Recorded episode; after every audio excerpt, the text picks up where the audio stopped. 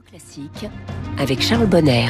C'est un des rendez-vous de cette matinale écho tous les matins avec Natacha Valla. Bonjour Natacha. Bonjour Charles. Les classiques de l'économie ce matin, euh, on va s'intéresser euh, à ce marché des, des, actifs sûrs. Alors déjà, comment on définit un actif sûr? Alors s'il y a un actif sûr, il y a des actifs risqués. Ça oui, nous permet forcément. de définir le risque. Et en fait, l'actif sûr, c'est de fait de la dette publique pour la majeure partie de cette classe d'actifs. Il y a aussi de la dette privée, euh, qui est de la dette dite de haute qualité. Donc surtout des actifs qui sont adossés sur d'autres actifs. C'est un peu le mécanisme. La caractéristique et la vertu de l'actif sûr, c'est de se protéger sur les aléas financiers, les risques financiers. Alors c'est un actif qui sert de réserve.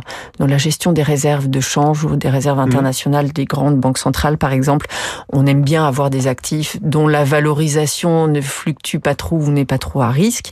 Euh, ça sert aussi de collatéral dans les transactions financières. Le collatéral, c'est ce qu'on utilise pour adosser une transaction, euh, je, je, contracte un prêt, en garantie, je vais dire, vous savez, j'ai plein de bons du Trésor américain dans mon bilan, donc vous inquiétez pas, si je suis pas en mesure de rembourser, je donne ça en garantie. Euh, donc c'est un mécanisme aussi qui est très développé dans les marchés financiers. Et la, la vertu des actifs sûrs, c'est que euh, ils sont liquides. C'est-à-dire qu'à tout moment, mmh. je peux les revendre et j'ai en contrepartie de la liquidité. Donc ça, c'est absolument essentiel. Euh, les caractéristiques des actifs sûrs, du coup, j'en donnerai quatre. D'une part, c'est contracyclique, ouais. c'est-à-dire que quand les choses vont pas bien, on a l'actif sûr qui va plutôt bien. J'exagère un peu, mais ça permet d'aller contre le cycle et donc de protéger, de faire une sorte de garantie d'assurance. Deuxième point, je l'ai évoqué tout à l'heure, mmh. la liquidité. Je peux ouais. vendre à tout moment, ça c'est absolument essentiel. Donc il faut que les marchés soient quand même suffisamment développés, qu'il y ait plein de gens sur ces marchés et qu'on soit tous à peu près d'accord sur le fait que ce soit sûr. Ensuite, il y a des critères économiques. Euh, le risque de défaut de ces actifs doit être très ouais, faible, donc faible, oui. ils doivent être liés pour les États à une capacité à lever la dette, à une croissance un peu solide, enfin en tout cas prévisible, etc. Et puis euh, il y a des critères financiers et opérationnels, donc pas trop volatiles, facilement accessibles. C'est plutôt technique, mais ça compte beaucoup pour ceux qui gèrent ce type d'actifs. Et, et est-ce qu'il y en a beaucoup de, de ce type d'actifs? Alors il y en avait moins avant, mais oui. il y en a beaucoup maintenant. Euh, si on prend les titres de dette publique qui sont mmh. très bien notés, ce qu'on appelle les fameux titres triple A. Alors, il y en a beaucoup, il y en a beaucoup, mais il y en a aussi de moins en moins, parce que les, les notations peuvent euh, être réduite. Oui.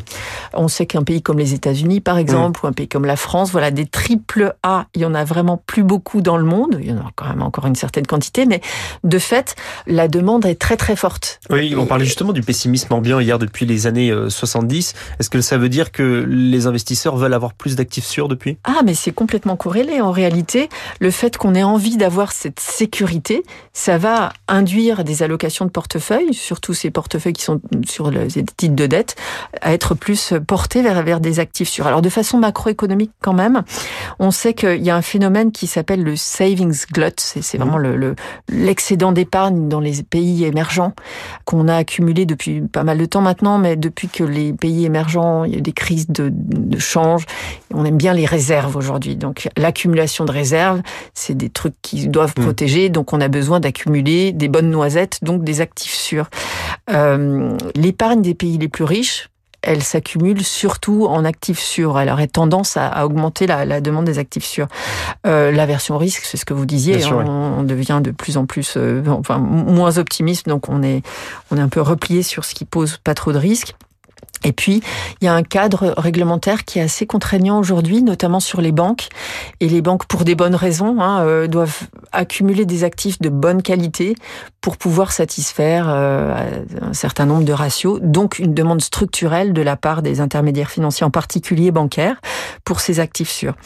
Euh, donc voilà, c'est un petit peu l'évolution de la, de la, demande. Et en contrepartie de ça, finalement, les émetteurs, ils sont, oui, ils se raréfient. Bah ouais. oui, il y a les fameux anges déchus, ceux qui mmh. étaient triple A qui ne le sont plus. Puis dans le secteur privé, c'est pareil. Et donc euh, voilà, on a aussi des grands doutes un peu fondamentaux. Est-ce que les États-Unis qui même s'ils sont pas triple A, ils sont quand même considérés comme émetteurs d'actifs sûrs. Mais qu'en est-il? Est-ce qu'ils restent vraiment si sûrs que ça? Ils font des déficits énormes, il y a plein de dettes. Sûr, donc voilà, qu'en sera-t-il? Interrogation un peu structurelle de nos jours. Natacha Valla pour les classiques de l'économie. Merci Natacha, on se retrouve demain.